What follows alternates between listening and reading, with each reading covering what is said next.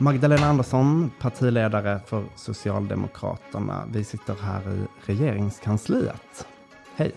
Hej! Vi börjar med den klassiska frågan. Vilket råd ger du till ett ungt par som vill flytta hemifrån och skaffa egen bostad?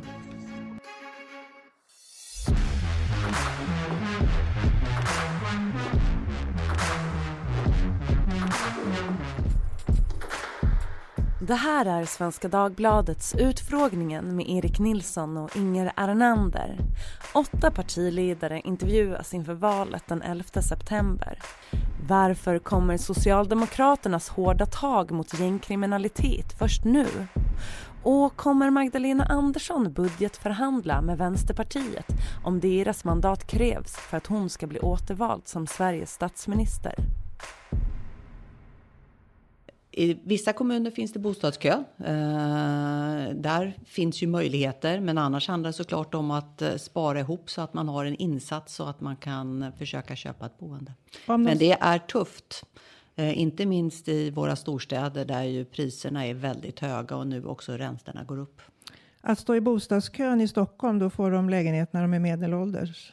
Ja, om man ställer sig som ung så finns det ju särskilda ungdomsbostäder och ungdomskontrakt som man kan få snabbare. Och det finns ju, vet jag, till exempel i Uppsala också. Så att där finns ju vissa chanser för, bättre chanser för ungdomar.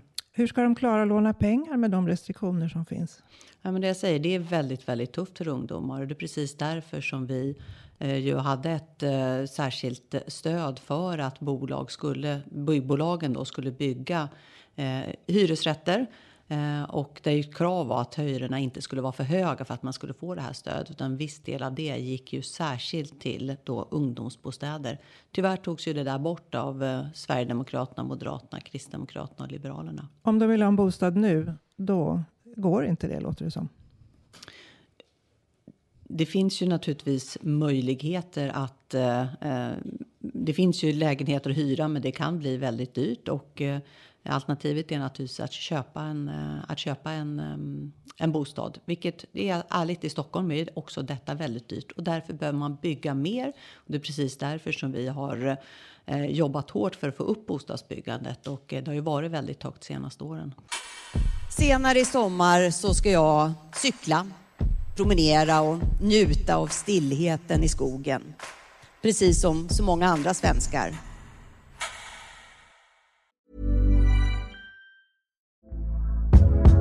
Hey there, it's Michelle Norris. I'm host of a podcast called Your Mama's Kitchen. When I travel, I'm usually looking for a way to find a taste of home when I'm not at home. And one of the things I love to do when I am at home is entertain. And Airbnb allows me to do that. When I was in California recently, I rented a house that had a great kitchen. And when we were sitting around the table, we we're all thinking, we're in someone else's house. Someone could be in all of our homes as well. If you have a home, but you're not always at home, you have an Airbnb. Your home might be worth more than you think. Find out how much at airbnb.com slash host.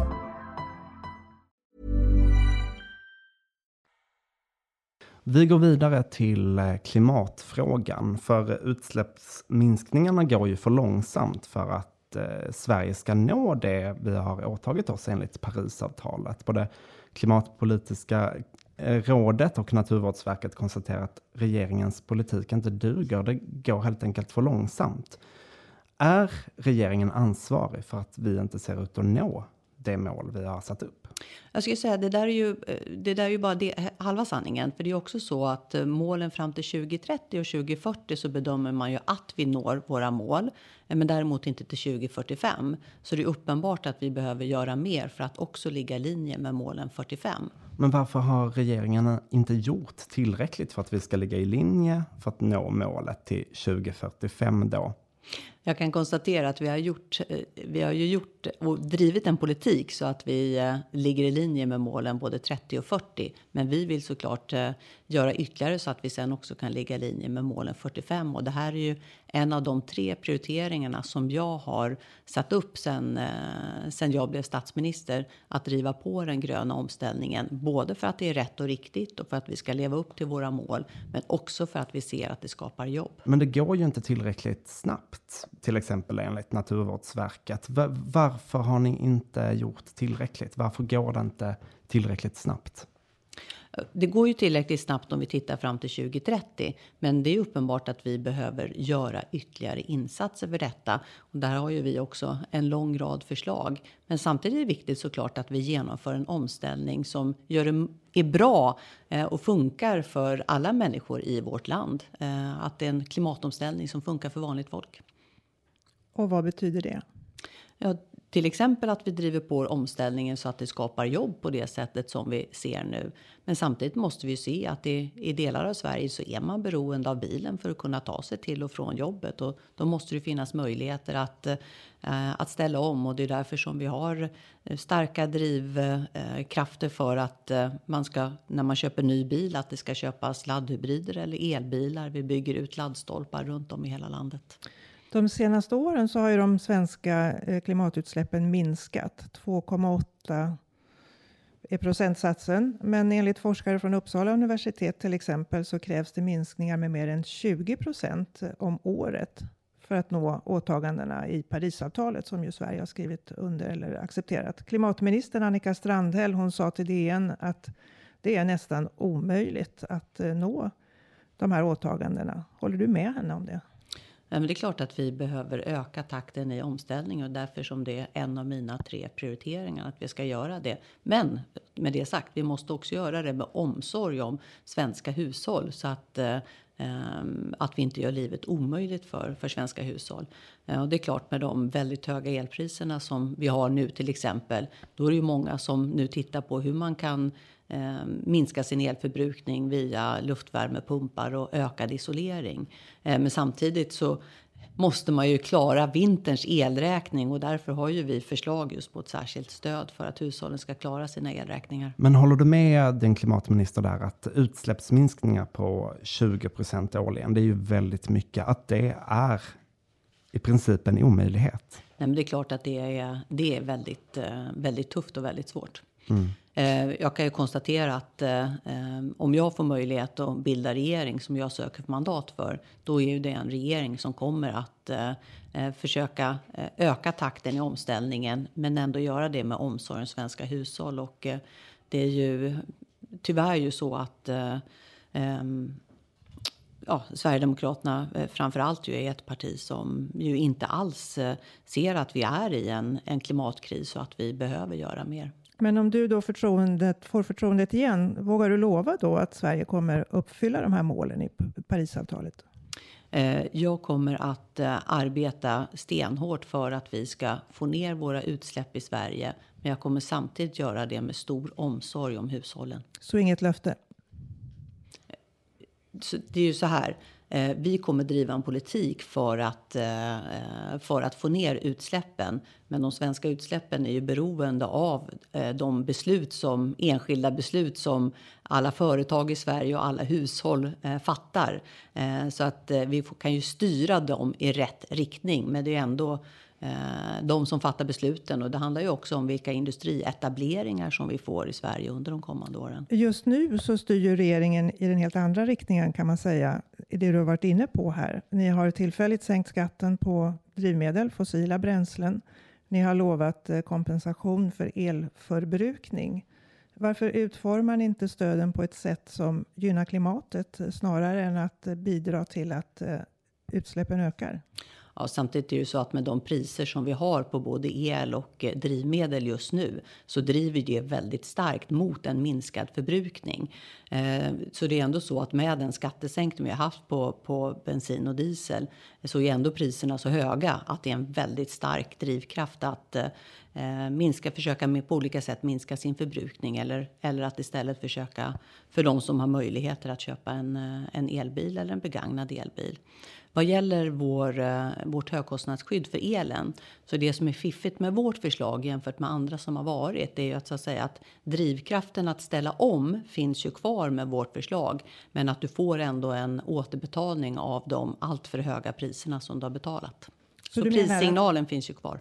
Priserna är ändå så höga att eh, förbrukningen minskar, menar du, trots det ni gör? Ja, men så är det ju. Jag menar, Varför inte ja, men, låta dem vara ännu högre i så fall, om det är en mekanism man vill ha? Nej, men, ja, men det jag säger är ju att även med en lägre bensin och dieselskatt så är ju prissignalen väldigt hög. Eh, så att egentligen, eh, egentligen när man pratar om så att säga Anledningen till att man har en, en, en så säga, miljöstyrande skatt är ju att man ska möta ett, ett högre pris än man hade gjort annars. Men nu när liksom världsmarknadspriset är så höga, eh, då får man ju den prissignalen till hushållen även med en lägre skatt. Men den blir svagare. Ja, Den här el... men den är hög. Mycket högre än hade varit när, om vi inte hade haft ett krig i vårt närområde. Det här högkostnadsskyddet, på vilket sätt är det utformat så att det gynnar att man sparar energi? Ja, därför att du kommer ju ha kvar, liksom prissignalen finns kvar. Men du får ju en ekonomisk kompensation eh, för att du betalat väldigt höga priser. Så på så sätt så är ju det smartare utformat än, än en del andra förslag i debatten. Men ju mer man gör av med, desto mer får man tillbaka. Absolut. Vi byter ämne. Och ju högre pris man betalar, desto mer får man tillbaka. Gängskjutningarna hotar hela den trygghet och tillit och den rörelsefrihet som alla laglydiga medborgare i Sverige har rätt till. Nu byter vi ämne. Eh, sedan du blev partiledare har du ju pratat mycket om att vända på varje sten för att knäcka gängen. Eh, och senaste året har ni presenterat ett flertal förslag. Nu det senaste i valrörelsen har ni öppnat för att göra husrannsakan utan brottsmisstanke och att straffa den som rekryterar minderåriga till gäng.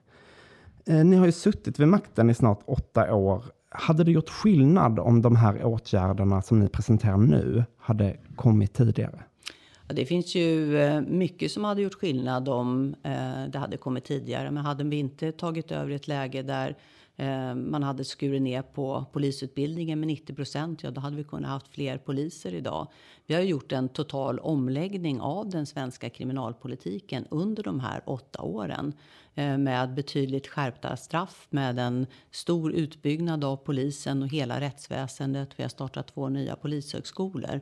Så att det är klart, vad gäller polisens storlek, rättsväsendets eh, verktyg och straffskalan så är vi i en helt annan situation nu än vi var för, eh, för åtta år sedan. Eh, Och vi vill ju eh, nu ytterligare gå fram med de största straffskärpningarna som vi någonsin har sett gentemot de gängkriminella. Men om de hade kommit tidigare, hade, vilken skillnad hade det jo- gjort? Hade det, vi varit i ett bättre läge nu i så fall, tror du? Ja, men vi har ju, vi har ju under de åtta åren genomfört väldigt, väldigt omfattande straffskärpningar. Fast det kommer ju 70 nya stycken. nu, nya förslag. ja, klart. Varför har de inte kommit tidigare? Jag menar, vi, därför att vi har jobbat med en lång rad andra straffskärpningar som också var viktiga under de här senaste åtta åren. Eh, så vi har ju haft en, en väldigt hög takt i nya propositioner från justitiedepartementet under alla de här åtta åren. Väldigt stora utredningar just för att lägga om straffpolitiken. Eh, men jag vill vara tydlig, jag har varit statsminister i snart tio månader. Under de tio månaderna har vi lagt fram 100 propositioner. Och vi har eh, tillsatt ytterligare, eh, så att säga, går nu fram med ytterligare förslag för att både skärpa straffen, fortsätta bygga ut polisen. Eh, och vi har under den här, de här tio månaderna också arbetat väldigt intensivt med det faktum att vi har ett krig i vårt närområde. Eh, vi har sagt att vi går upp till 2% av BNP i eh, försvarsutgifter. Vi har skickat in en ansökan till Nato. Jag har åkt runt i världen för att få säkerhetsförsäkringar. Om jag får svenska folkets förnyade förtroende, då kommer jag att jobba exakt så intensivt med att vända på varje sten för att bryta kriminaliteten och segregationen. Du eh, talar om den inre säkerheten och den yttre säkerheten kan man säga. Den inre säkerheten, en av dina partikamrater i Eskilstuna, där alla partiledare var häromdagen på grund av en eh, skjutning, säger att vi har gjort allt det här som eh, föreslås. Vi har förstärkt socialtjänsten, vi har förbättrat skolan, vi har gjort allt. Det räcker inte. Vi, det behövs någonting annat. Det behövs andra tag. Vilket svar är andra tag då i så fall? Ja, det är precis därför som det som man gör i skolan och socialtjänsten, det är såklart eh, liksom helt avgörande för att också stoppa nyrekryteringen. Eh, och det är därför som vi säger man måste ju se hela problematiken för att ha hela svaret. Och där är ju eh, de förebyggande åtgärderna för att bryta nyrekrytering och segregationen otroligt viktiga. Men vi måste också fortsätta med straffskärpningar och eh, fler poliser. Och där har ju vi under de senaste veckorna då dels presenterat de kraftigaste straffskärpningarna någonsin gentemot gängkriminella. Det kan handla om straff som är eh, Eh, högre än maxstraff. Det andra är ett omfattande paket för att ta de kriminellas vapen, då bland annat med eh, husrannsakan utan konkret brottsmisstanke. Och det tredje är ytterligare förslag för att eh, komma åt det som ofta är syftet med verksamheten, nämligen pengarna. Att ta kontanterna, ta lyxbilarna, ta lyxklockorna. Och varför kommer de här förslagen i ett så sent skede? Har ni, har ni inte haft kapacitet att införa de här sakerna innan. Jag har haft åtta år på er. Ja, men det är ju, under de åtta åren har det varit en väldigt, väldigt hög takt i lagstiftningen på justitiedepartementet. Har ni prioriterat rätt? Är du säker på det? Det här är ju det blodigaste året hittills när man tittar på dödsskjutningarna. Eh, jag, det jag har sagt, jag är helt övertygad om att vi borde ha gjort prioriterat segregationen mer eh, tidigare än vad vi har gjort. Det hade också varit väldigt bra om man hade kunnat göra mer åt eh, att skolan nu är så segregerad som den är. Det är jag helt övertygad om. Eh, och, men där ska vi bryta det här måste vi också eh, jobba närmre och dra åt samma håll, både över blockgränserna och mellan den nationella nivån som är ansvariga för brott och straff och eh, resurser till kommuner och de kommunpolitiker som, eh, som också brottas med den här verkligheten. Och eh, där är ju, jag hoppas såklart att vi socialdemokrater ska göra ett bra val i kommuner runt om i landet. Men det kommer ju också vara så att det kommer vara borgerligt styrda kommuner och där måste vi se till att kunna samverka bättre över blockgränserna för att verkligen dra åt samma håll. Det förhåller sig ju så att Sverige har eh, tydligen större problem med gängvåld än eh, i stort sett alla andra europeiska länder. Vilken är din förklaring till det? Det där är någonting som forskarna tittar noggrant på och, försöker studera vad det är. Eh, men vi kan inte sitta och vänta på forskning utan vi måste ju agera här och nu. Eh, och eh, då handlar det såklart om att det finns vapen som är i helt felaktiga händer. De ska vi beslagta. Och det handlar ju om att unga killar väljer en kriminell bana snarare än en, en ett, att leva ett, ett rättrådigt liv. Men frågan då, här är ju varför Sverige skiljer ut sig. Mm, ja, du, ja, och det jag säger är att det är någonting som forskarna tittar på som det inte finns kriminologer inte har något färdigt svar på. Men jag kan inte sitta och vänta på det, utan här handlar det om att både Eh, se till att rättsväsendet har de resurser som krävs, anställa fler poliser, gå på med hårdare straff och lägga lika mycket kraft på att bryta nyrekryteringen. Både genom att göra det kriminellt att rekrytera in ungdomar.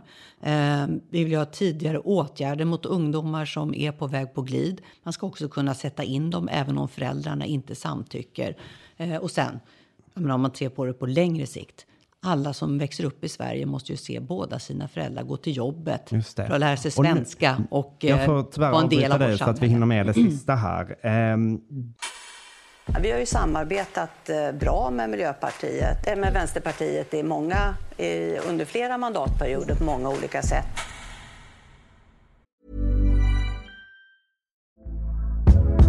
Hey there, it's Michelle Norris. I'm host of a podcast called Your Mama's Kitchen. When I travel, I'm usually looking for a way to find a taste of home when I'm not at home. And one of the things I love to do when I am at home is entertain. And Airbnb allows me to do that. When I was in California recently, I rented a house that had a great kitchen. And when we were sitting around the table, we we're all thinking, we're in someone else's house. Someone could be in all of our homes as well. If you have a home, but you're not always at home, you have an Airbnb. Your home might be worth more than you think. Find out how much at airbnb.com slash host.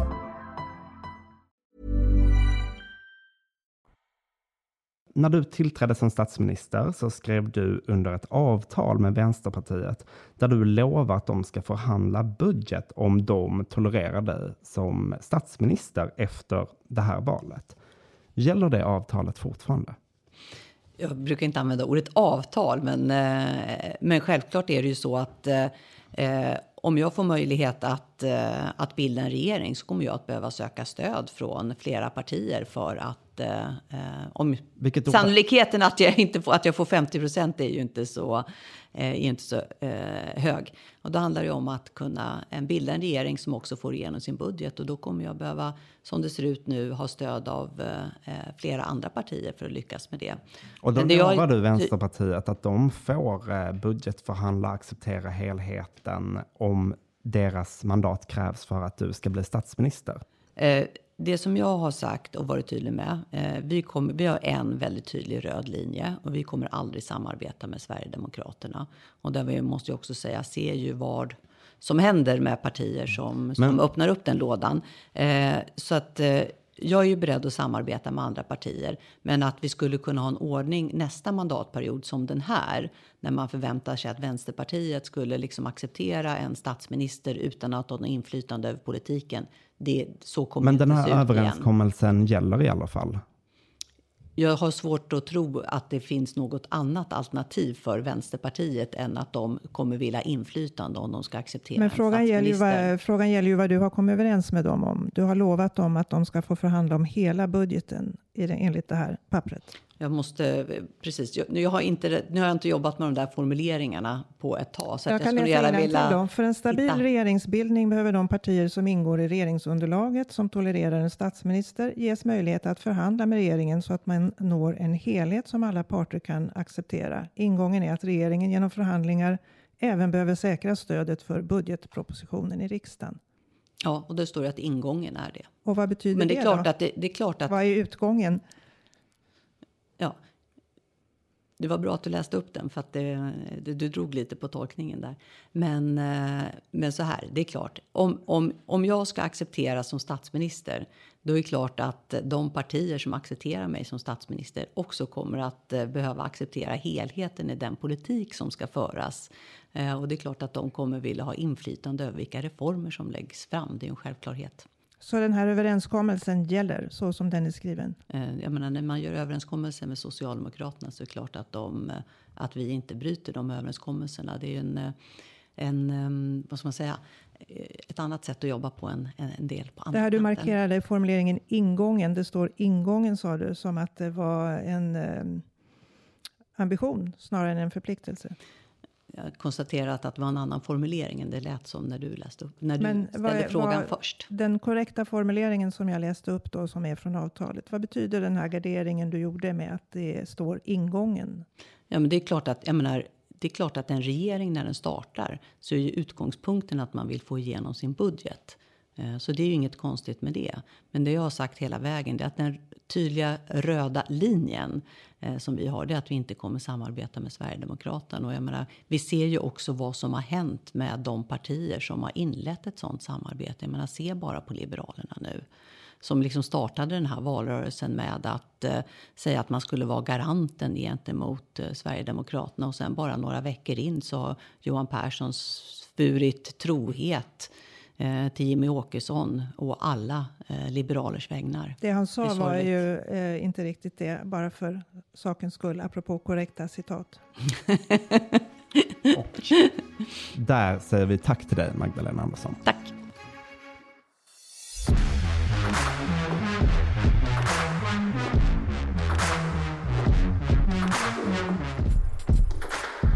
Här var en podd från Svenska Dagbladet. Producent var jag, Martina Pierrot. Exekutiv producent Erik Hedtjärn. Ansvarig utgivare är Anna Kareborg. Prenumerera på Politiken i din podcast-app för att lyssna på fler partiledarutfrågningar. Normally being a little extra can be a bit much. But when it comes to healthcare, it pays to be extra.